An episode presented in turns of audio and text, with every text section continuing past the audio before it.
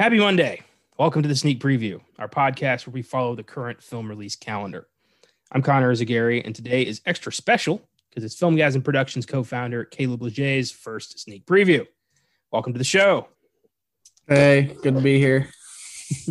For those of you who don't know, Caleb recently made his debut on the Filmgazm podcast with Leprechaun and Jurassic Park, and he's here today to help me review the recently released Bob Odenkirk led action thriller Nobody.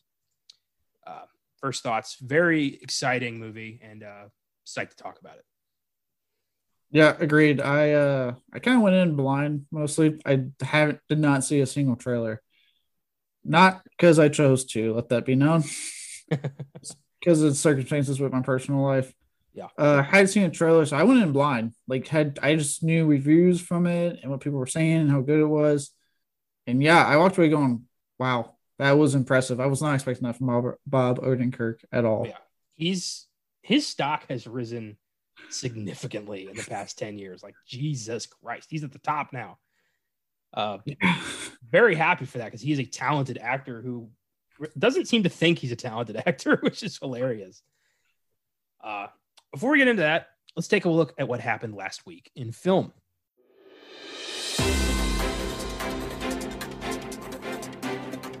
Last week in film.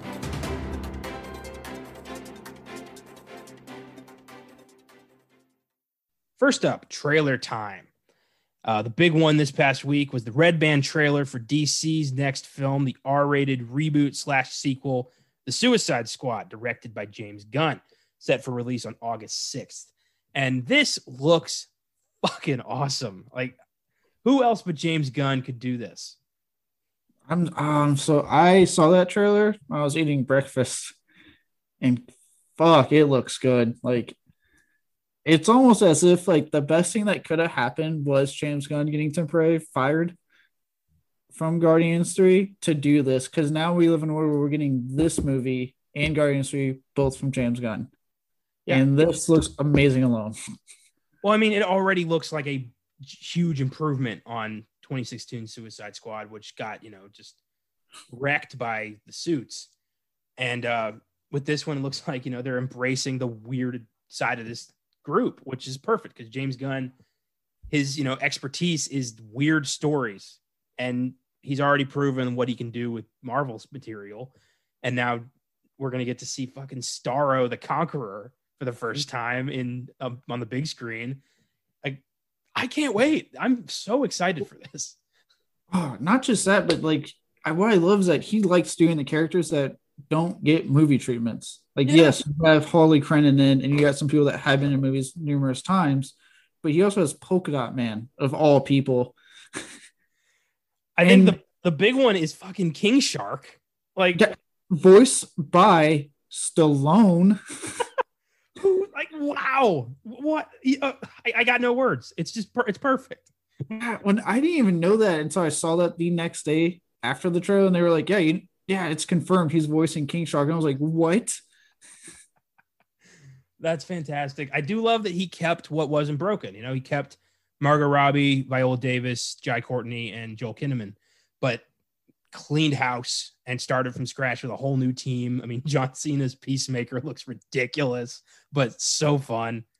I John Cena is a to me right now very underappreciated as far as like his switch to acting. Yeah. Because I've seen him in a lot of the comedies he's done, and he's fucking hilarious. And he looks like he's gonna be just as good in this. I hope this actually brings some. I know he's not underappreciated. He's a famous wrestler and transitioning, but he's definitely to me making that transition really good. And this looks like he's gonna keep doing that. Well, he's already got a uh, HBO Max series spinoff set for the Peacemaker. look based off this trailer i'm down to see it i love that whole like if there's if this island was filled with dicks Do it for Liberty. and i would do it gladly Crazy motherfucker. I love that he's been described as a douchey Captain America. I mean, I'm on board immediately. i like him. Idris elba. Bloodsport. that's gonna be awesome. Like hey and yeah like you said like they're keeping what works. So you got margot robbie who's proven to be really really good as harley quinn. So i'm glad she's staying. Um again i did like viola davis in the first suicide squad so the fact that she's coming back is good. And I like how yes, they kept Joel Kinnaman, but they have completely changed his character to make him a lot more fun to watch. Yeah. I I'm psyched. Uh, All right. I really hope the suits stay the fuck out of this. I think the fact that you know James Gunn could pretty much write his own ticket and it's rated R proves that I think they are staying out of it. I, yeah, I think that and the fact that how he got hired tells me they will stay out of it. I think because of the fact that he pretty much got hired because Marvel let him go and DC wanted a chance to swoop in there. The Suicide And- Squad is the closest thing that DC has to Guardians of the Galaxy. Yeah. So I think this is gonna be a case where yeah, they stay out of it. I they've been doing a mostly good job of staying out of it and giving us actual good movies since Aquaman, in my opinion. Yeah. Um Mm, no, because we got Wonder Woman 1984. I haven't seen it yet and I have not heard good things. So Yeah, that movie suffers from a serious lack of focus and just But kind was of that, Hmm? was that the studio's fault or the director doing that classic biting off more she than she can chew with a sequel? Because that happens a lot with superhero films too. True, but I mean, her track records. I, Wonder Woman, the first one was really good because you know she was able to do what she wanted. I feel like Wonder Woman 1984 because the studios saw the first one as a hit that they micromanaged her to hell. That's what I think happened. But Okay. I got nothing to back that up. That's just what I think. But it could be Patty Jenkins just went, you know, she broke the camel's back. That could be it. Yeah. That's why I say like that one. I mean, yeah, I'm not saying it's not impossible with fucking Warner Brothers, but at the same time, like I've also seen it where they bite off more than they can chew, and then we get like this overstuffed movie. Oh yes. Uh, well, that looks great. Suicide Squad. I wish they titled it something different. I think the Suicide Squad is a little clunky, but I don't care. Yeah, we live in a world where we have to deal with nine Fast and Furious titles, so it's okay with me. Yeah, bringing it back to John Cena. I can't, and you know what? I'm saying right now. I'm probably going to see the ninth movie in theaters because Yeah, I've seen them all at this point. I'm interested to see how a man so determined and obsessed with family has never mentioned a renegade special forces little brother. That okay. That's the part in the trailer that had you, not the end of the trailer when a character comes back from the dead. That one too, and that's in, they do they are doing that entirely because they've chosen to make Deckard Shaw a good guy now, so they can't have him, you know, the death of a friend on his conscience anymore. So they just erased it. Oh, I'm sure they'll come up with a not convoluted and easy way to explain it. I'm sure. the Fast and the Furious movies are terrible storytelling, but they are fun as fuck and billion dollar grossers now. So I don't, you know, I remember seeing the first one on TV and thinking that was a good movie. I never thought it'd go on to spawn nine sequels and a spinoff. I can't believe that in the first movie they are stealing like fatback TVs and VCRs. and now in part nine, they're working for like the fucking CIA for some reason. Like the CIA hires, you know, LA street racer. Like, are you kidding me? they're working for Mr. Nobody. Okay. It's so over the top and I love it. oh, yeah, that'll be fun. Fast, you know, we will for sure be doing F9 as it's called on this show when it comes out. It's the titles, the titles of these movies. F9, the Fast Saga. What the fuck are you going to call the last one? The 10th one? I don't know, but I'm pretty sure it's going to be on the moon or some shit. They keep hinting at it. And honestly, at this point, okay. I calling it right now. When 10 comes out, somehow we are going to see Dom's like muscle car Tokyo drift on either an asteroid or the space station. That's going to happen. and I, yeah, I'll be there. We're watching. The other trailer that came out this week, and this came out literally today. I watched this trailer right before we started recording. a film called Stowaway, uh, set Oh. for a Netflix release on April 22nd. Did you get a chance to check out this trailer? Yes, I saw it a couple of days ago actually. Oh, well, I'm behind it then. Uh, You scared me. I was like, oh shit, I haven't watched any trailers today. I've just been watching Joe Bob. And then you said the title. I was like, oh, okay. well, I, I saw it today. I thought I thought it was new, but whatever. Still, it looks intriguing. Um, Anna Kendrick, uh, Toni Collette, uh, Daniel Dae Kim, and uh, Shamier Anderson. A guy wakes up like on a Mars mission. He got stuck in the vents or something, and uh, he's trapped on this two-year mission to Mars. But they do not have enough on board to sustain four people. That is an interesting concept, and I'm I'm intrigued by this one. So this one will also come up on the show at some point. Well, not at some point. April 22nd. it's a very Yeah. structured show. Yeah. Uh, I'm I'm interested. I'm not like, like super excited just because I like the cast. Um, love Toni Collette. She's pretty much like core royalty at this point.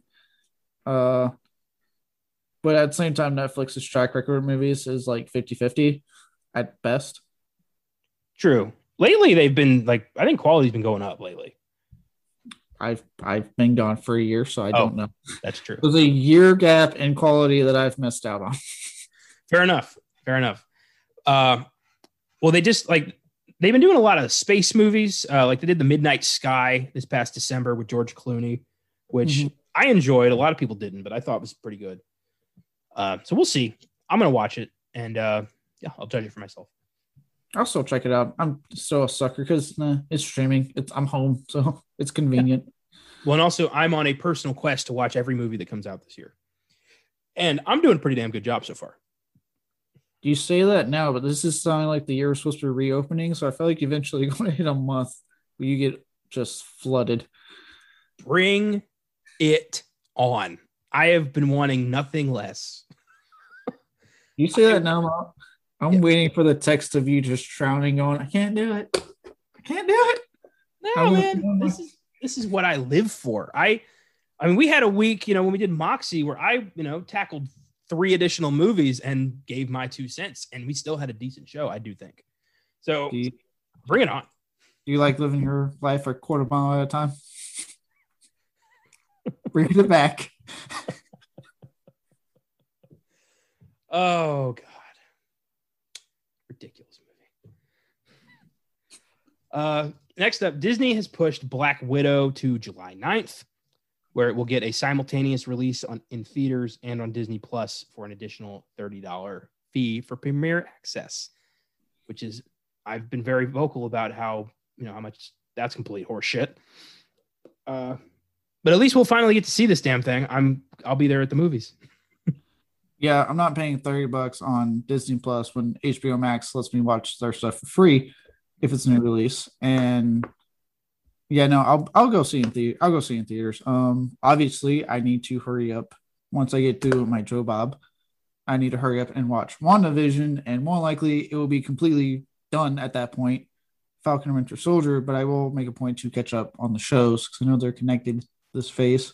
True, but considering Black Widow was originally supposed to come out before all that, I think you're fine. True, but I also know that Feige has contingency plans like he's Batman or something. So I don't want to risk it. I didn't know about the contingency plan. I'm that's awesome. he said on numerous interviews I've heard when people are like worried about like whenever they shift movies around, he's like, Oh, no, right. I got plans after plans on how we're doing this. Jesus. I love his his forward thinking. Jesus, so great. Uh yeah, I'm behind on Falcon and the Winter Soldier. I gotta get up on that too. Yeah. I know I hear I, I know it's only like I think two episodes now are out, but I've heard really good things about both episodes. So I have I've been staying away from it because I don't want to accidentally get anything spoiled for me. Uh, but yeah, I, I have no doubts. I'm sure it'll be fantastic. Uh, also, Disney has pushed Shang-Chi and the Legend of the Ten Rings to September 3rd. Uh, I'll be amazed if that actually comes out this year. Because we've gotten like virtually nothing on that film. Yeah, I haven't heard like Marvel, you know, besides the Black Widow trailer, like everything else, you just hear release date changes. Nothing else. so like, and I I'm sure they'll come out with it unless they want to Inhumans the shit out of that. Which I don't know. I still wonder why they did what they did with that movie. Well, TV show now. Uh, What a waste. yeah, but you know, I'm sure it'll come out just whenever they decide. Whenever Feige works out whatever plan X Y Z he wants to do. I doubt Shang-Chi, Eternals, or Spider-Man are coming out this year. I doubt it. Yeah, well, I have a little bit more faith for Spider Man just because I know, like, I remember you were telling me when I was on deployment all the news they were announcing. So there's been actual news on that front, but I don't think they filmed it yet, have they? No, I think they're they're in the midst. Okay, that think one. started. Okay, that one might. They might be able to pull it off, but it's 50 50. Like, that one is shaky. Well, I have a feeling that Sony's going to hold that one up because I think they have say in most of the production of this film. So, I if it does come out, it's going to be because Sony won't let them move it. they're really Sony's making pissing me off with this whole thing. Like they finally agreed to a deal with Marvel. Marvel gives them two big hit Spider-Man movies. Two. Where they're sharing the piece of that pie with Sony. And then Sony turns around and wants to play hardball when the third movie is getting ready to come out. Because what? The animated film was a huge success? That and because Venom was a huge success. Yeah, except Venom only worked because of Tom Hardy. Not, I mean, I didn't completely hate it, but most of why I liked it was 100% Tom Hardy. Not really everything else about that movie. Well, yeah, but Sony sees dollar signs and they they see we don't need Marvel to make money, and that is dangerous. That is because since then, you know, pandemic hit and they had Morbius coming out, but okay, I'll see how that. I'm still skeptical a little bit because again, Venom only worked because of Tom Hardy for me. Jared Leto doesn't have that factor like Tom Hardy does. Yeah, but Morbius has potentially Michael Keaton as the Vulture in that movie. That So would that be could cool. be a link to the the MCU, which means Marvel. I mean, uh, Sony may be about to play ball. We don't know. I hope they do. It would be nice. Um, because I mean, okay, I know I haven't I only mentioned the animated film, but I did really like Into the Spider Verse. Yeah. Um, to the point that uh my I've been playing whenever I can. I play a little bit of that Spider-Man Miles Miles Morales. You get the Into the Spider Verse skin. I definitely put it on. I'm playing as Into the Spider Verse skin. That's cool. Yeah. Uh, James Marsden and Idina Menzel are returning for the Disney sequel Disenchanted, joining Amy Adams and Patrick Dempsey, who have already been announced as returning. This will be a Disney Plus release, and I guess happily ever after does not last forever. Uh, I haven't seen Enchanted in like 10, 15 years. I, I saw it when I was a kid, and I remember thinking, I'm not really enjoying this that much. So I haven't watched it since. Same. I haven't watched it since. I like Amy Adams. I usually Yeah. like whatever she does. Um, but yeah, honestly, on the Disney Plus front, I remember um between you and this newspaper we got on the boat called Stars and Stripes, basically like a, a military newspaper. They had put in the thing when Disney Plus made their huge slate announcement. Oh, yeah. And I remember like the Star Wars shows and the Marvel shows got me super excited. And then I read the movies list, like the things on there. And not a single thing on there made me go, oh my God. Like Disenchanted, Hocus Pocus 2. I was like, all right. Cool. I think the one that's most like the weirdest one I think is Cruella. Like, why are I, I don't know why they're taking like a girl power approach to it, where like Cruella de Vil has never been viewed as like a possible feminist icon. Her whole deal is she wants to kill all these puppies. Like, there's no way to justify that one. It it has to do with this whole it just has to do with our political climate right now, our social climate. But there's so I'm- many other characters they could have used for this idea, and they went with the with the dog killer. I'm with you, but with that said, what I've really hated about these live action things they've been doing is that they've been plot like plot for plot the the movie, except inferior. That's true. Um, it's why honestly I have yet to watch Aladdin, have yet to watch Lion King. I'm like, I don't care. Like I have the animated films that I love way more. Um, if you can just forget that Robin Williams played the genie, Aladdin is not bad. Apart from the guy who plays. Jafar, he was terrible. You're asking so much of me right now. You're saying, hey, you know your childhood that you grew up with? I'm I'm right there. I know it was tough, but Will Smith does a decent job at doing his own thing. Um, I've heard Will Smith is not bad. He's not. And I, I, I like Will Smith. It's not I like Will Smith a lot. I'm I'm on the fence. I was a fan. I lately not really. I like Bad Boys for Life a lot. That was good. That was Mm. good. Yeah. um, but for like, okay, when Disney did Maleficent, I haven't seen the sequel, I've only seen the first one, but I actually really like Maleficent because it said, okay, how do we approach this like animated film we did years ago, but put a twist to get people that have seen it interested? Oh, we just do a different side of the story, which they did. Yeah, that's why I like the Jungle Book, because the Jungle Book added to the story. It, it gave you more plot, and I appreciated that. Beauty and the Beast was pure nostalgia, and that just got me in the heart, and I can't hate that. Yeah. Lion King pissed me off. The Lion King remake was shot for shot, That's uh, and it was just like the same dialogue, the same songs. Beyonce got one extra song. Uh, all the voice cast is barely trying. James Earl Jones would would like would rather be anywhere else, and it's just uh, terrible. I was so upset. I was like, why does this exist? It's the same exact movie. All it did was give Disney another billion dollars.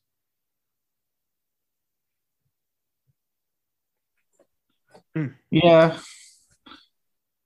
It yeah, I don't I'm not going to rush to see Lion King. Um I might see Corellix again like on one hand they were going at it from a different angle. Yeah. Which I like, but yeah, it's you pick the person whose whole plot in the cartoon was to kill the dogs. Like every other Disney villain has like a, another side of their personality that you could explore. This woman is, I want to kill puppies, and that's all I want. Like there's no nuance to Cruella de Vil.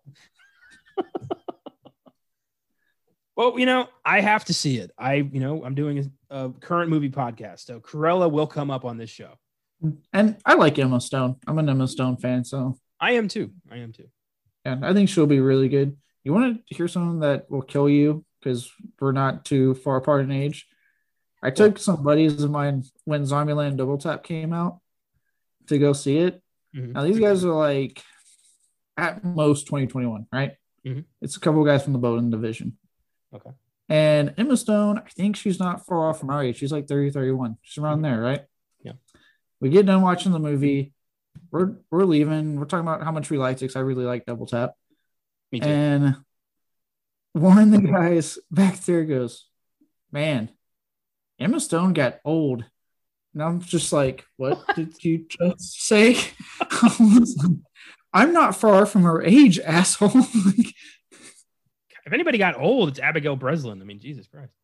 yeah. I'm like, she looks the same as when I first remember seeing her in the movie 10 in the first movie 10 years ago. I Zombieland is the first R-rated movie I was turned away from. that was funny. It was uh, me and my me and my friend Colton at the time back in Maryland, uh, in 2009. So I was 14, and um, we went. We bought like we were gonna go buy tickets, and uh, the guy said like it's rated R. You can't go in, and I'm like, I didn't prepare for this. Uh, what do we do now? He called his grandma and colton's grandma saw zombieland with us and it was a great movie i had a great time but i was like hoping she was just going to buy the tickets and leave but nope she stayed with watched the movie with us I mean, I made my parents sit there as soon as I got on Blu-ray, like, you guys have to watch this movie. It is so funny.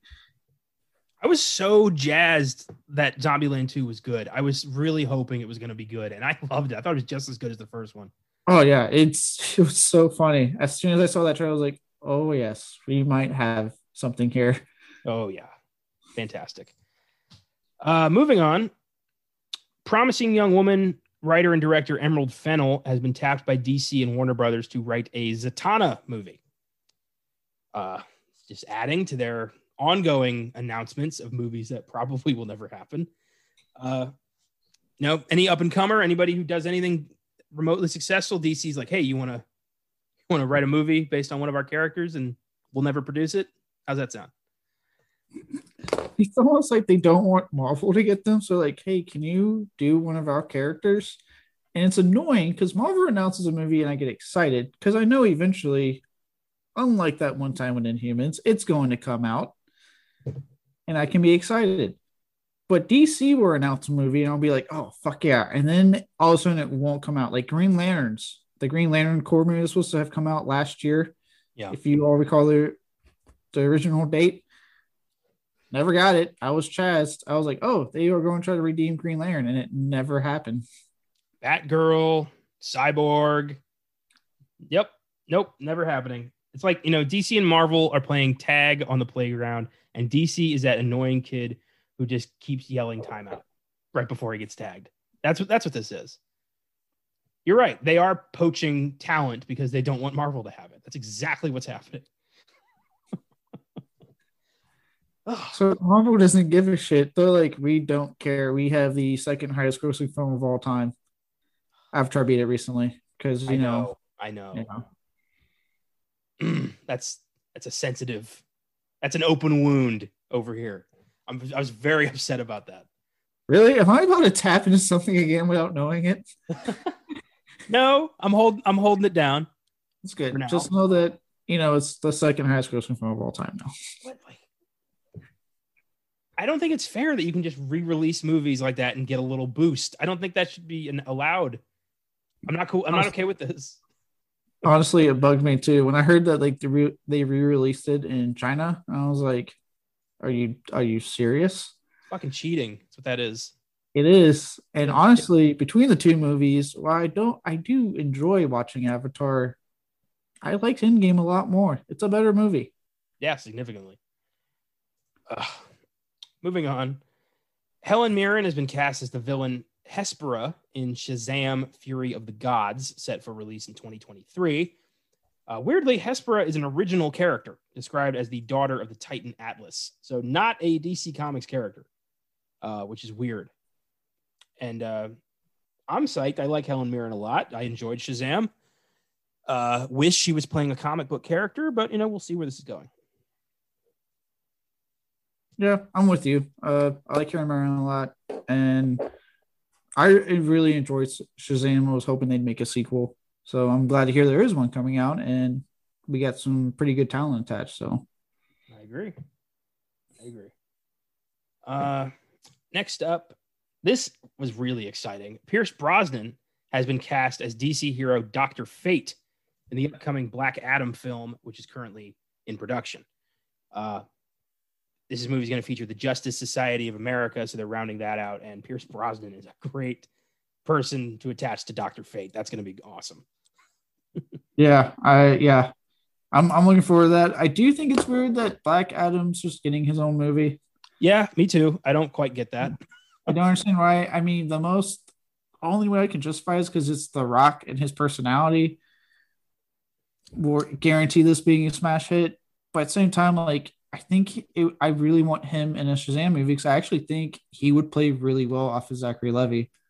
Yeah, well, you know, Black Adam's his arch nemesis. Like, why is that not happening? Yeah. Because like comics wise, arch nemesis, I think actors wise, with how Levy portrayed Shazam in the first movie, Mhm. how well he did it, I feel like they would actually do a really good job together in the same movie. I agree. Um, and this is almost like a passion project for Dwayne Johnson now, and uh, they've been trying to make this for years now. I hope it finally happens, if only so we can stop talking about it. I feel like we've been talking about this movie for like eight, nine years now. He's really wanted this. Apparently, apparently a lot more than a Fast and Furious sequel. He's wanted Black Adam. Well, we all know the bad blood there. Yeah. And uh, one more DC announcement: Ron Livingston has been cast as Henry Allen in the upcoming Flash film, replacing Billy Crudup. Uh, so Peter Gibbons is getting a new job. Very excited. I, I love Ron Livingston. So Yeah. I'm psyched. Yeah, he's funny. I, I mean, I'm psyched, but I'm honestly, being honest, Flash not super excited for because it's been delayed, cast changes, rewrites, like so much shit's happened with that movie. That's like, okay, It can take as long as it needs to, as long as Michael Keaton stays. I'm I'm in. Yeah, I had heard from somewhere that he's not entirely sure if he's actually going to be in it. Yeah, he's he came out and said that he's having second thoughts, and that's just upsetting. Yeah, apparently the COVID stuff, and I'm like, no, don't. This don't Flash movie feels like it's on the verge of falling apart, and I don't want it to. I want I want to see Michael Keaton play Batman again. I've been so excited about that for like a year now, and I hope that it happens. Somehow, Ezra Miller's enthusiasm for this movie has somehow kept it afloat. I guess, yeah. I mean, dude can do anything. Apparently, he's somehow untouchable. Uh, choked out a fan. Saw the video. Not going to just leave that alone. Next up, Seth Rogen has been cast as Steven Spielberg's uncle in his upcoming film about his childhood. Sure, why not? it fits. He's Jewish. I love Seth Rogen, so Yeah, okay. Wonder what this film's going to be like. If this if this is going to be, I mean, it's probably going to be. You know, we talked in Jurassic Park about Oscar Spielberg and Fun Spielberg. This sounds like Oscar Spielberg. yeah, it's it's gonna be O- Oscar Spielberg. But I mean, it's let's be honest, we were going to get a biography on this guy at some point. It's just weird to do your own biography. That part is weird. I've never heard of an autobiographical movie. What Yeah, Rocket Man, kind of. Eight Mile, kind of also. True. Yeah, it does happen. It's weird when it happens, but it does happen. And I don't think anyone was really surprised with Eminem doing one because it's Eminem. Yeah. uh, let's end with some sad news. Um, Oscar nominated actor George Segal has died at 87 years old due to complications from surgery. Siegel was nominated for his performance in 1966's Who's Afraid of Virginia Woolf, and he was well known for his role as Pop Solomon on the Goldbergs. And uh, he will be missed. I have yet to see Who's Afraid of Virginia Woolf. I bought it recently, but when I got home, the movie was not in the case, so I had to return it. Uh, yeah, that's the movie. Ah, I haven't seen it. I haven't seen it either. I the only thing I've seen of the Goldbergs besides advertisements for it was uh, I watched a clip on YouTube when uh, Freddie uh, Englund appeared as not Freddie Englund. Wow, Robert Englund. Jesus, my mind. I fucked that up. When Robert Englund appeared as Freddie one final time for us. I figured that's the only bit of that show you would have seen. Yeah. Look, And- it's It's cool that he did that.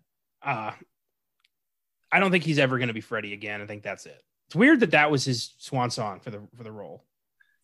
I think they had to work a lot on that one because before that he was very adamant that he's not putting on the makeup again because I think he's in he's in his seventies now and it it's a long process. It, he's probably not game for it anymore. But I think they were able to convince him to be like, "Hey, can you do it just one more time for our little show? Because it'd be really cool." Nick Castle's in his 70s too. He still played Michael. Just saying. Yeah, but I feel eh, Freddy requires a little bit more. You got to you got to talk and you got to make jokes, and there's a lot more to it. You put enough zeros on the end of a check, Robert Englund will come back as Freddy Krueger. I don't think so. Trust me.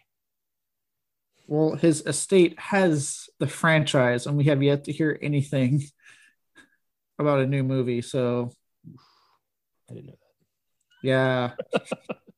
Shit. I was like, his, his estate has the rights again, not New Line. That's actually pretty cool that Englund has the uh the Elm Street rights. Mm-hmm. Did like Wes Craven leave them to him or something?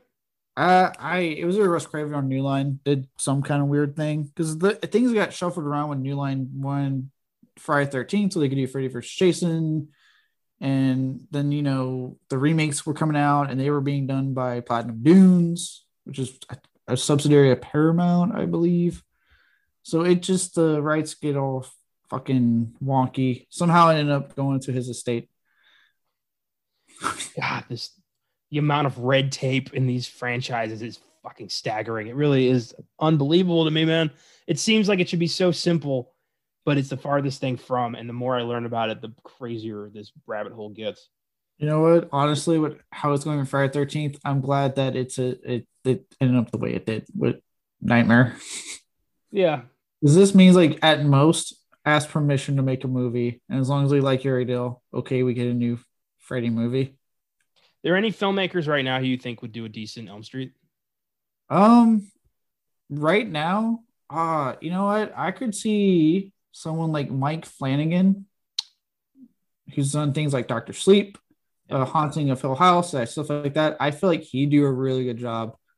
Um, I know, and I'm actually kind of down for this. Elijah Wood has a production company, and he was on a podcast where they asked, "Is there any?" Because he does a lot of horror movies with that company. And they asked, like, "Is there any big franchise you would be interested in?" And without missing a beat, he was like, "I would love to do a Nightmare on Elm Street."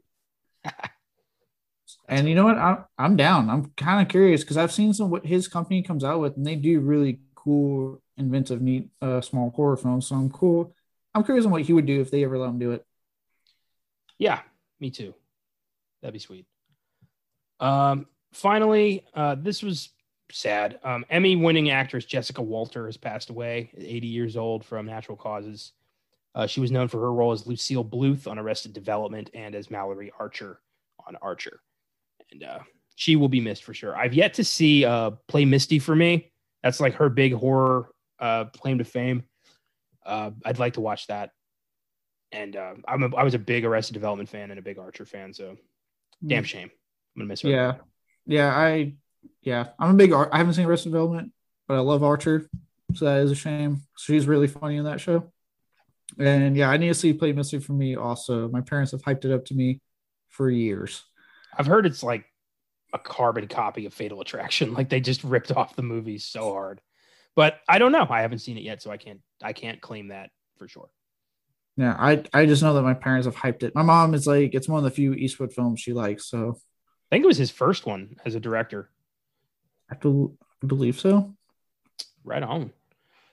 Uh, so that's all that happened last week in film. Let's talk Nobody, the only big release of this week. Uh, theater release that we both were able to go see. Very excited.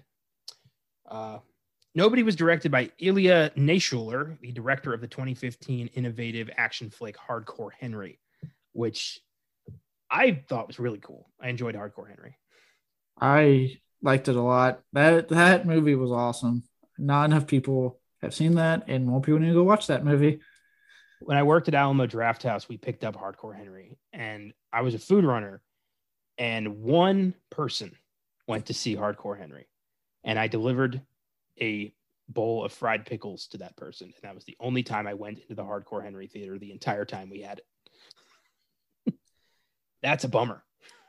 Yeah. It, it may, I mean, yeah, it makes me sad. I'm like, yeah, I rented it and I heard, I fell in love. I was like, why has no one seen this movie? Yeah, it's, it's incredibly creative and uh, really cool. I love Sharlto Copley and I wish he got more work. I don't know what the hell happened to him. But uh, I, have loved him in everything I've watched. All the stuff he does with Neil Blomkamp, Hardcore Henry. Yeah. For sure. Remember Murdock in the A-Team? Oh yeah, he was actually really good as Murdock. that movie is is pretty good. I I was surprised. Like that's an entertaining film. Yeah, I don't I don't care what people say. I was really I get entertained every time I see that film. Yeah, how could you not? The uh, the film Nobody was written by Derek Kolstad, who wrote all three John Wick films and is part of the writers team for The Falcon and the Winter Soldier. So this guy knows how to write action, and he brought it with Nobody. Uh, there's potential for this film to one day cross over with John Wick. There's definitely a a similar tone. Uh, it's not outside the realm of possibility to think that these guys exist in the same world. Uh, the ultimate showdown. Hutch Mansell is pretty much like the government's John Wick. uh, one thing I love about him is that he doesn't win most of his fights. Like he tr- he fights, but in the end, he still gets his ass kicked because he's like you know pushing fifty and out of shape. and that's what I point out in uh, my review when I put, when I put the one up for the site was you know like it's not just in horror, right? A big movie comes out, it becomes a hit. The studios take notice and just do all the and most of them come, look at the wrong thing that made it famous and come out with carbon copy copycats that suck. Then you get some studios and creators like look at like, okay, what do people like about this, and what can we add to it? Like, what creative anger can we go with? And that's where this fell into. Mhm. Where they found a creative anger, and I think it helped having the writer from John, all three John Wicks. Yeah. And it and that was to me the angle they went with was okay, yes, it is a awesome balls of war action like John Wick, but unlike John Wick, this guy gets his ass kicked. This guy's a little out of shape. He ain't in shape like Keanu Reeves, but he still always comes up the winner at the end, and you still need to be terrified of this man. Yeah, and he still invokes fear. Like the scene where like, he goes to, to find the guys who you know who robbed his house, and that one soldier sees the tattoo, and he's like, "Oh shit, this guy's business," and he like leaves, like, "Thank you for your service," and like locks himself out. Like I love how they build him up. Like this guy was someone. Like what was he to the world? And I it kind of keeps it a little vague as to what he really did which I think leaves it open for franchise exploration because John Wick did the same thing. Kind of told you like he was a Russian mob enforcer, but also you know much more than that.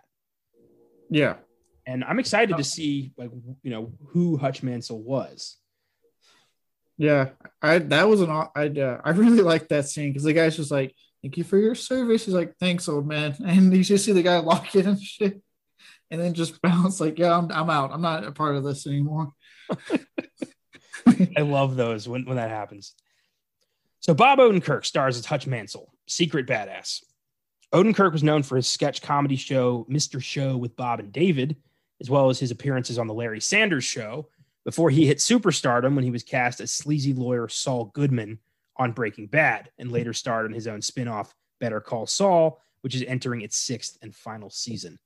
And I am a massive Breaking Bad, Better Call Saul fan. I mean, Austin and I did a whole Filmgazm bonus when El Camino came out and d- discussed our favorite moments of Breaking Bad. Like, I am a diehard super fan of those shows.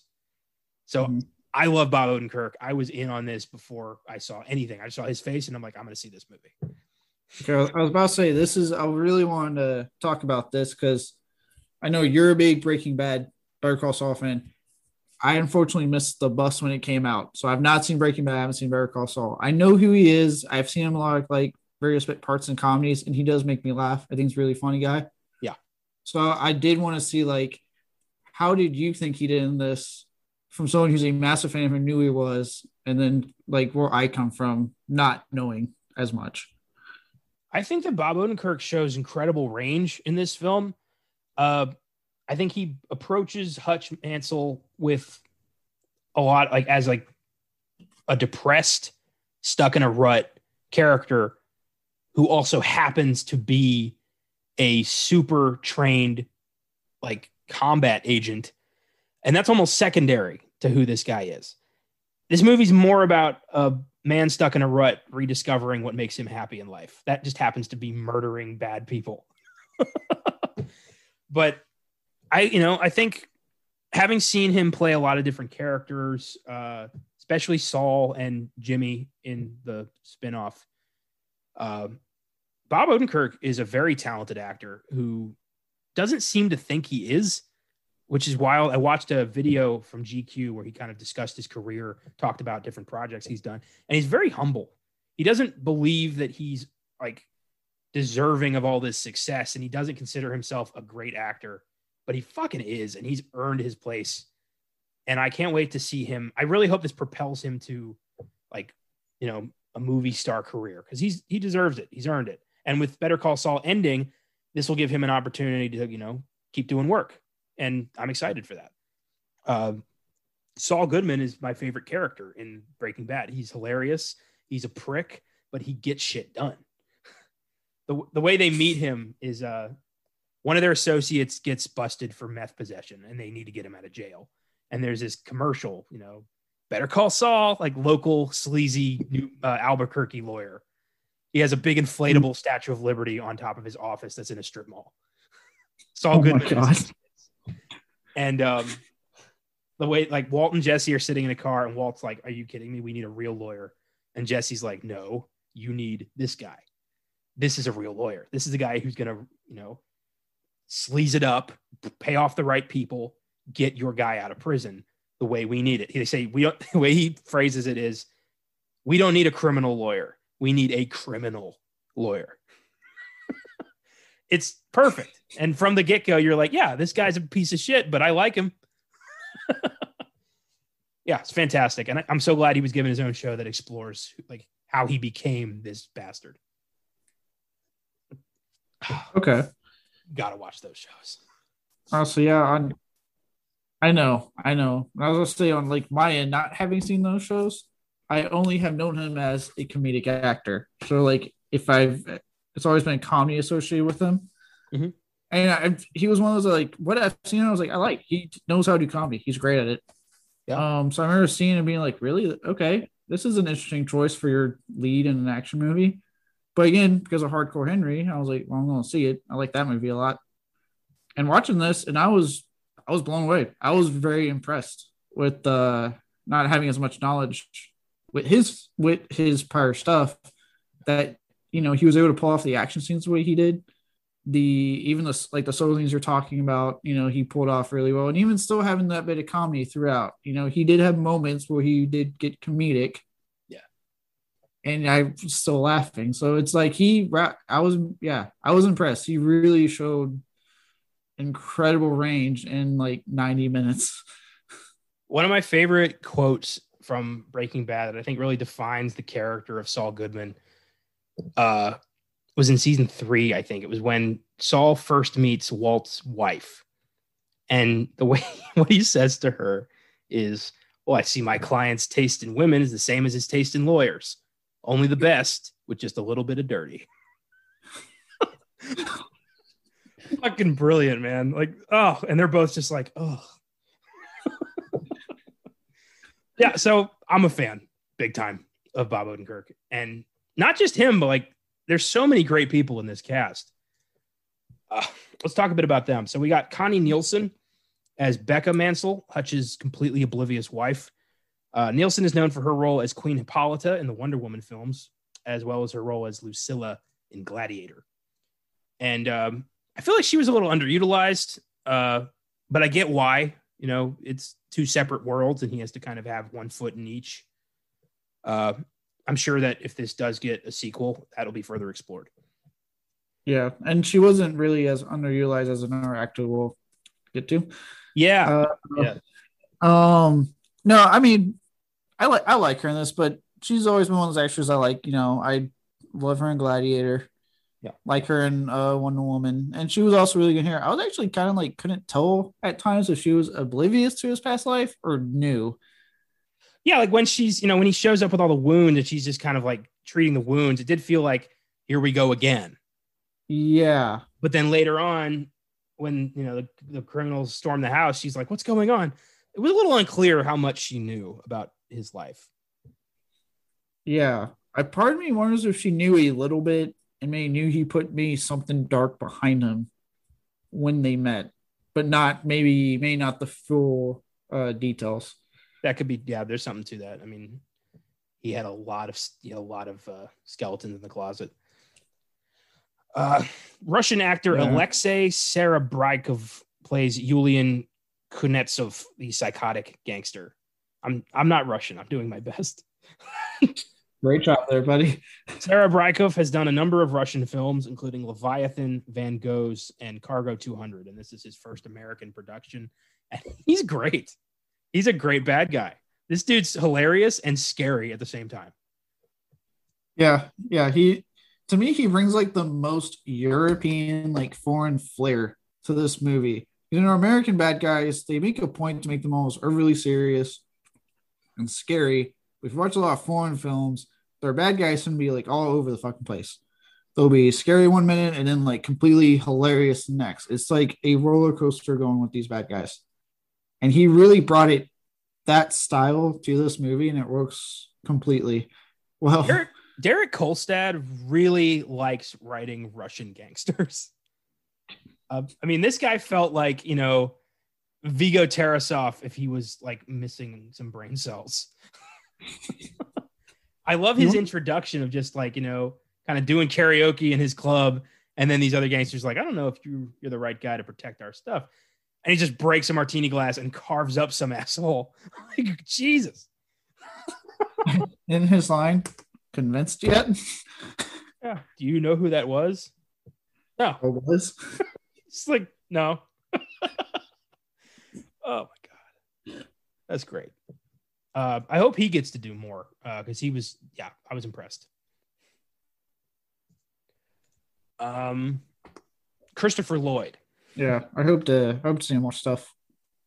Christopher Lloyd plays David Mansell, Hutch's ex-soldier father. Lloyd is known mostly for his role as Dr. Emmett Brown in the Back to the Future franchise. Some of his other films include Clue, Who Framed Roger Rabbit, One Flew Over the Cuckoo's Nest, and Dennis the Menace, among many others. This is a guy who's been working consistently since the 70s. One of my all-time favorite actors. I mean, we did uh, Back to the Future on Oscar Sunday a few months ago. Great time. That was, you know, it's my favorite movie of all time. So I was very happy to see him in this. And his, I love his character so much. I was, yeah, I remember I was like, oh, sweet, Christopher Lloyd's in it, and then we'll probably get to it later when we talk about scenes and stuff. But God, his the whole fucking climax, I had a grin on my face the whole time. I was like, fuck yeah, Christopher Lloyd, you do it, you get it. So apart from Back to the Future, which is pretty much everybody's, you know, go-to Christopher Lloyd performance, uh, what are some other movies of his that you like really love? Christopher Lloyd performances. Oh God, uh, shit. I actually have to rack the noggin for th- other things I've seen him in. Well, I'll bring up one. Um, don't mind blanking. Judge Doom in Who Framed Roger Rabbit. On IMDb. Uh, Judge Oh Doom, shit, yeah, that's right. I like. Yeah, he, he's scary as fuck. I I love that performance. I love the fact that he doesn't blink at all because he's not human. He's a toon. And Christopher Lloyd plays such a great bad guy. And uh like, you know, Dennis the Menace, Switchblade Sam. It's goofy, but it's fun. Uh yeah, he's he's he's a, he's yeah, I like. Yeah. Um. Also, also Clue or Addams Family. Fester. Yeah, I forgot about the Addams family. Good call. Yeah. I got on IMDb. I was like, oh, I gotta rack my, I gotta rack my brain here. Fucking forgot what else I've seen him in. But that's right. Yeah, I do like him as Fester in Addams Family and Clue. He's hilarious in that too. Professor Plum, yeah, who's constantly hitting on all the women. It's you and me, Yeah. bunch. Like, just that's great. That's a great movie. I'm actually like Ryan Reynolds keeps talking about a remake that I definitely want to happen with him attached. Yeah, if they get a good cast going, they, they can be great. Because Clue, its biggest strength was the ensemble. Like everyone was so so good, and it'll be tough to capture that again. Yeah, it will be, but yeah, we'll see. We will see. Uh, Wu Tang Clan member RZA plays Harry Mansell, Hutch's brother. Apart from his lucrative rap career, RZA has also appeared in such films as The Man with the Iron Fists, American Gangster, The Dead Don't Die, and G.I. Joe Retaliation. And it was so cool to see RZA just show up and be like, I got your back, bro. Like he he clearly, you know, faked his own death at some point. And I want to hear I want his story. I want a spin-off. Yeah, I was so like honestly, the past movies I've seen with RZA in it, never been that impressed. Yeah. Like I like I, I like his time in Wu Tang, but besides that, his movie was just like okay, not that great RZA. But this one, I actually really liked him in it, and I remember going, "Give me more of RZA. Let me see. I want to see more of what happened to him." Oh yeah. Um, and finally, Michael Ironside plays uh, Hutch's father-in-law and boss. And Ironside has always been one of my favorite character actors, and I was shocked to see how he has really kind of, you know, no disrespect meant, but he's looking rough. It I didn't recognize him at first, but he has such a recognized voice. And when he started talking, I was like, "Oh!" I was like, "Oh God, that's Michael Ironside." I was like, "Oh." Like, look, I get it. We get older and age happens. But wow. Oh, it was a little sad to see that. he's you know he's underutilized as hell, but I get why. Uh, but he, you know, he could have been a great bad guy in this. I think he's still got it in him to play memorable characters. You know, I'll to me, he'll always be Lieutenant Rasczak from Starship Troopers. You know, I only have one rule: everyone fights, no one quits. You don't do your job, I'll shoot you. Like, how do you not, you know, get chills at that? Look, his his whole time with Paul Verhoeven was awesome. I mean, you get that RoboCop, uh, Total Recall, like all the movies he did with him. He is awesome in them. I think my I love him in Starship Troopers. One of my favorite roles of his was uh, voicing Side in uh, Justice League, the cartoon. He brought a real terror to that character. Like you believed this guy could conquer the universe. And I really wish, you know, I, I love the Snyder cut, but I think it would have been really cool if Michael Ironside had voiced him again. Yeah. That would have been cool. I no spoilers. I haven't seen Snyder's cut yet. I still need to carve out four hours or some at least an hour of my time. It's bitching. It's it's a great movie. I'm uh, sure it is, but it's it's a commitment. It is a commitment. It's your whole day. but it's worth it. Like I'd watch it again. Nobody has an IMDb score of 7.8 and a current Rotten Tomatoes score of 80%, so it's doing really well. Uh, no word yet on box office return, uh, but not expecting much for obvious reasons. Uh, let's discuss the movie. All right. So I love the way this film opens with just title cards of days and montage of the same shit constantly. Always forgetting the trash, you know, Metro Pass, coffee, like spreadsheets, go home. Hey, you missed the trash. Rinse and repeat yeah. No it's it's brilliant because it gets you with that with them. Like you identify with the character immediately because we're all stuck in a rut. Yeah. You get up and do the same routine every day and it is mind numbing so when you see that happen and you're seeing it constantly mm-hmm. with them immediately you're in for like oh yeah been there. Know what that's like buddy. Yeah for sure. And we get you know the, the robbery and his, his reluctance to fight because eventually, as we find out, he realized the gun's empty and there's no real threat. Mm. I mm-hmm. love that that's why. And uh, it just it makes sense that this is a guy who has killed so many people. Like this is a guy that death doesn't even register to him anymore. It's just it literally is just business to this guy. And he wants that back. It's so weird to see a character like John Wick is you can feel is tortured by it. Like he doesn't want to be this, but it's just who he is. But this guy, he wants nothing more than to step back into that world and blow mm-hmm. some brains out. It's such an odd way to see that. We never see that kind of a character that's just like, God, I wish I could kill someone right now.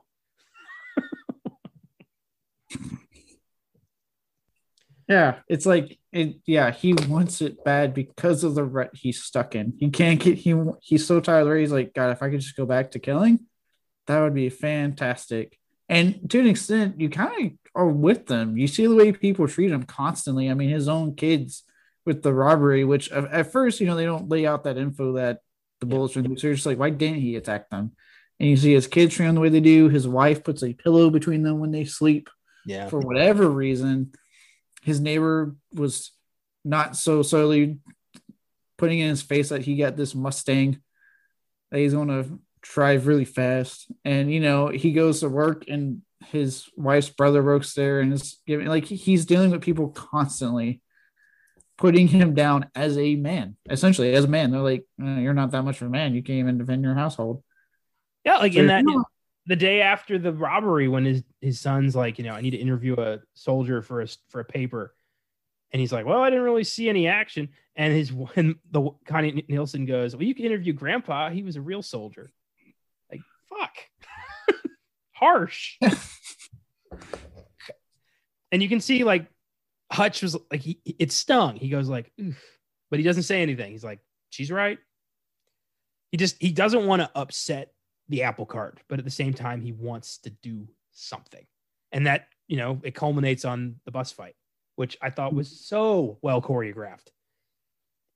look, it, like we said, it's written by the guy that John Wick. And if there's one thing that has made me so happy since John Wick came out, is that American action movies have stepped up with foreign action movies now.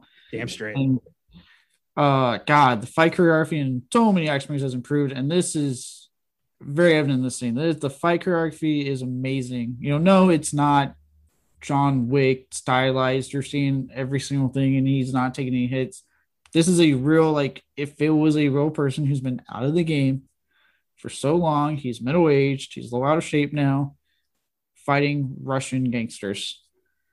Yeah, it's fantastic. He's just, you know, I love when the guy just punches him in the back of the head and he's just like, ah, but then keeps fighting. Like, yeah, it makes sense. There's no, you know, form yet. He's still, you know, he's getting back on the horse. And um, it just starts out so simple. He just takes out the gun, takes the bullets out, just goes, I'm gonna fuck you up. it's just so easy. It's and he yeah, he gets like hurled out the window, gets up, goes back on the fucking bus. hilarious. he just like walks past the bus lady and kind of looks there and just hold on. just opens the door to get back in. I think I like the part where he sees the guy grabbing the bullets, like to load the gun, and his face, his whole face, when he just goes, uh, kind of rolls his eyes, and then just grabs the bar, just yanks it off, and beats the shit out of the guy with it. Mm. Yeah, and that you know gets him involved with the Russians, and it's interesting how that happens. There's, it's not like a you know, oh, he's back in the game. It's who the fuck is this guy? And that's cool because we're in the same boat. We're like, who is this guy? And we get little glimpses of like, you know, he was an auditor for the government. Like he was sent to take out anybody who was deemed like a legitimate threat. He was a government assassin. And I love his story about the guy he let go who got a, like who ended up having a family and he was like, "Fuck, I want that." That's why he got out of the game because he was jealous of some asshole he let go. What I liked even more was the recurring joke uh, joke of the, him telling people his backstory and then falling asleep on him. yeah, that was great. I love the the whole like black Russian recurring gag where he's like, I never saw a black Russian before. He's like, Yes, I get that a lot. and the whole like when the assault on the house when he puts his family in the basement is like, Don't call 911 and just fucks these guys up was so cool when he breaks the bat and just stabs the dude. God damn, man. I, um, I, I wondered too with this brother. We mentioned his thing with Russian gangsters. Did he have issues with his house? Because John Wick and now this movie have feature scenes where the houses get fucked up. Maybe it's it's weird. I think you know. I don't know. Maybe it's funny. I like how you killed the guy with the teapot though. That was fucking brutal. That was grisly in the lasagna he took the time to make. I should point out. Yep. Uh, uh, and then they still, you know, they tase him, and he loses that fight. He ends up handcuffed in the in the trunk. I love it, it, instinctively. He immediately like dislocates his thumb to get out of the cuffs, like yeah. muscle memory almost. Like damn. He doesn't in that scene. He knows he. That's to me when you kind of tell like he's really getting his training back. He doesn't mix a miss a beat. He breaks his thumb, gets out of the cuffs, opens the trunk a little bit, see where they're going, and then immediately devises a way to get out. That was great when he just kicks his way through and crashes the car. God damn, man. that was when he just starts like, yeah, spraying the damn extinguisher till they crash. I was like, fuck yeah. Dude, he's John Whack. He's not quite there, but he's getting there. Uh, I don't. That was stupid. He's it's working on it. um. So the Russians figure out like, all right. I love when his uh Aleksei's like his name was Aleksei, right? The bad guy. Uh. What the hell was his name? One second. Yeah, I think it was Aleksei. The actor is Aleksei. Yulian is the bad guy. My mistake. Uh, when Yulian's like uh, finder discovers who this guy is by blackmailing her guy at the Pentagon. And she like finds all of this murder and like death. And he's just, she's like, I'm out. No questions. Here he is. it was awesome. Like, no, you don't have to pay me anything. I'm gone. Good luck. Doesn't even go in there and just throws everything at him and then leaves. I I love like I love how great this guy, the writer, is with like between John Wick and this, how he can build up these characters so well. He doesn't put out like explanation and boring ass exposition Mhm. throughout. It is like the reaction of how people are, you know, are acting to this person being back. You know, in John Wick, you had the various reactions to him being back in the game. People going, ah, shit. Yeah. And you had it here too, if you were being like, nope, out. All right, it's your problem. Wipe my hands clean. But it's the thing is, it's not just people. Like in both movies, it's hardened Russian gangsters who are like, nope, fuck this. that isn't that's amazing. That it builds it up so well to be like, what is this guy? Not who is this guy, what is this guy? What is this guy capable of doing? Yeah. Oh, it's fantastic. Uh, I think my favorite moment is when the gangsters go after Christopher Lloyd, and he's just sitting there in his chair. Like Hutch warned, Hutch called him and said, "Like, hey, it, the day has come." Dad's like, "Okay."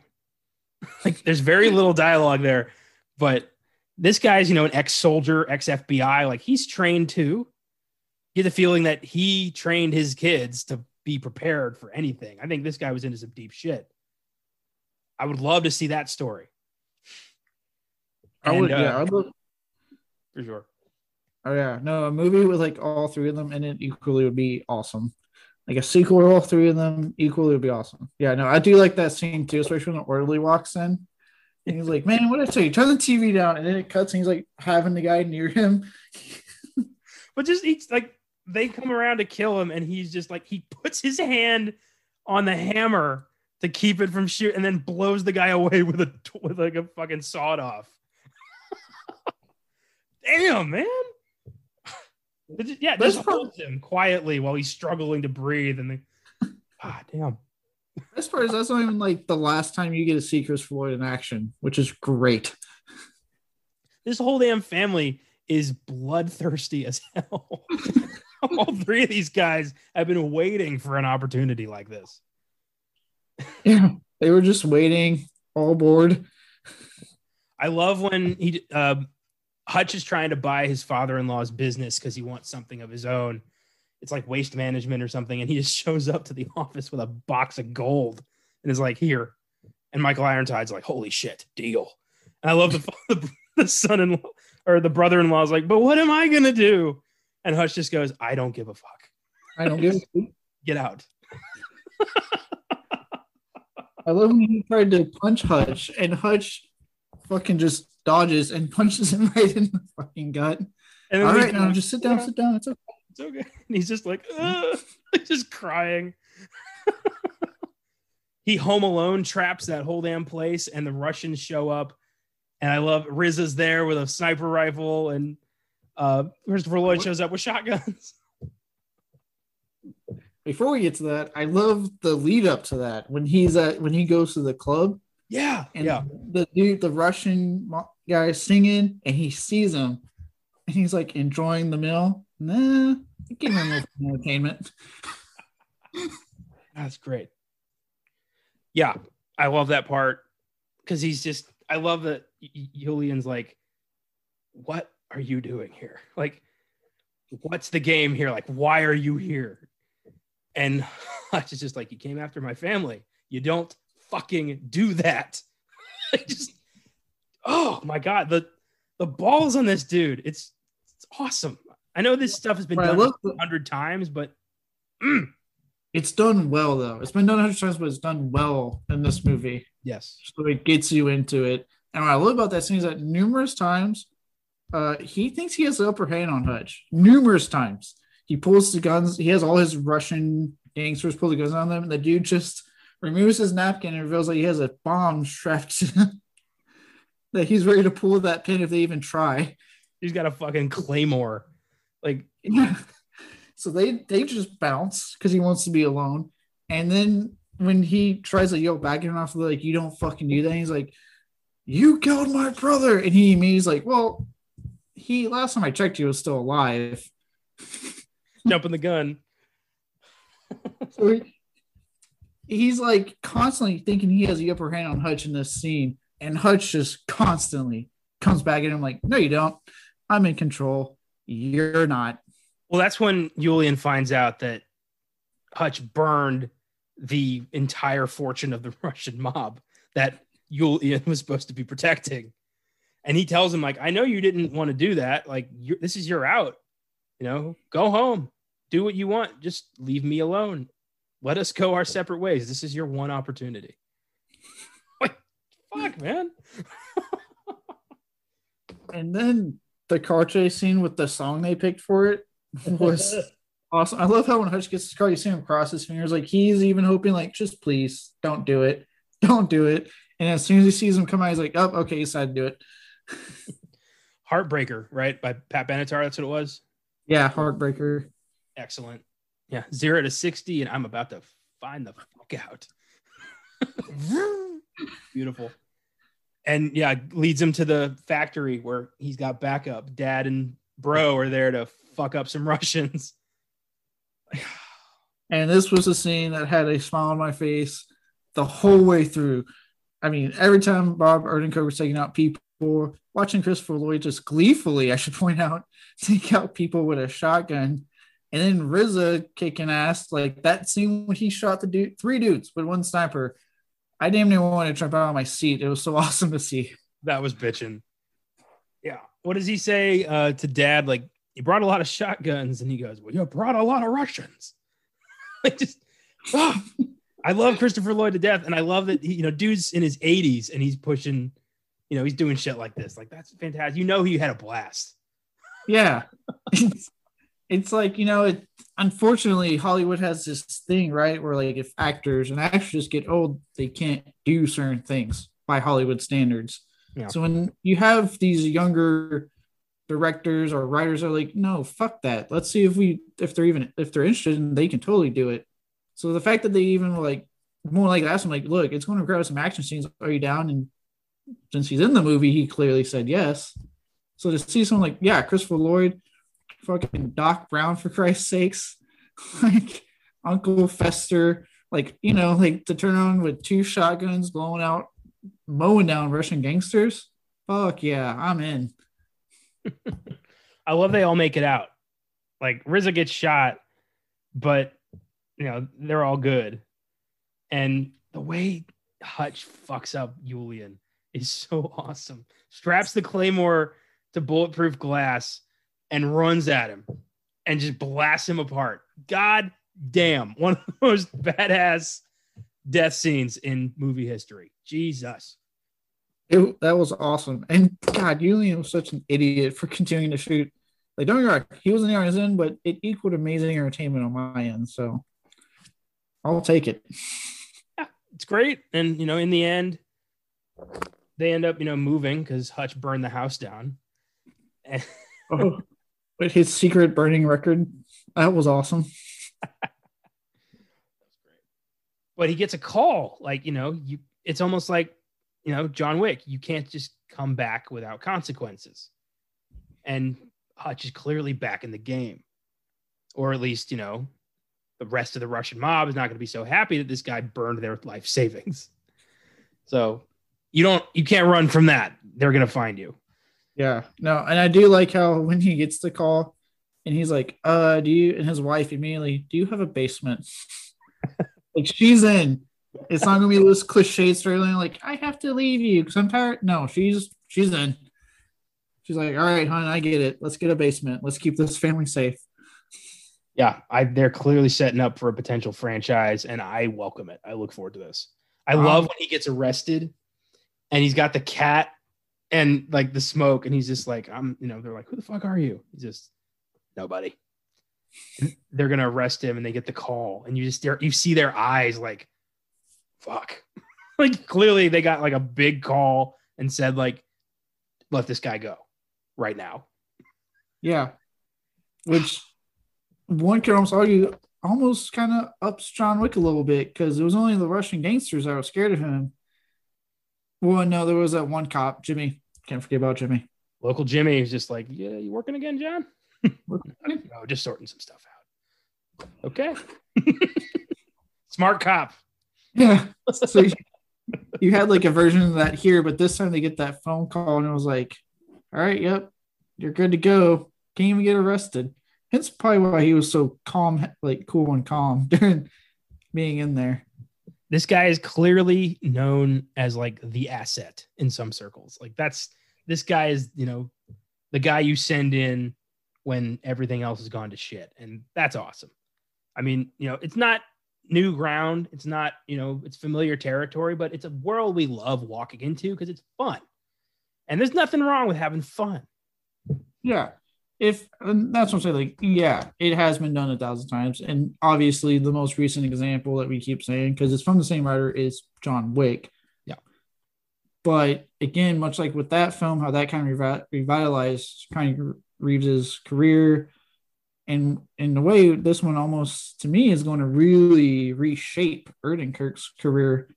Um, they both know how to do World War One territory in a very fun and engaging, creative way. Where you're, you know, yeah, I have seen this before, but this is so fucking entertaining. I can't look away. Like I want to keep watching. I want more.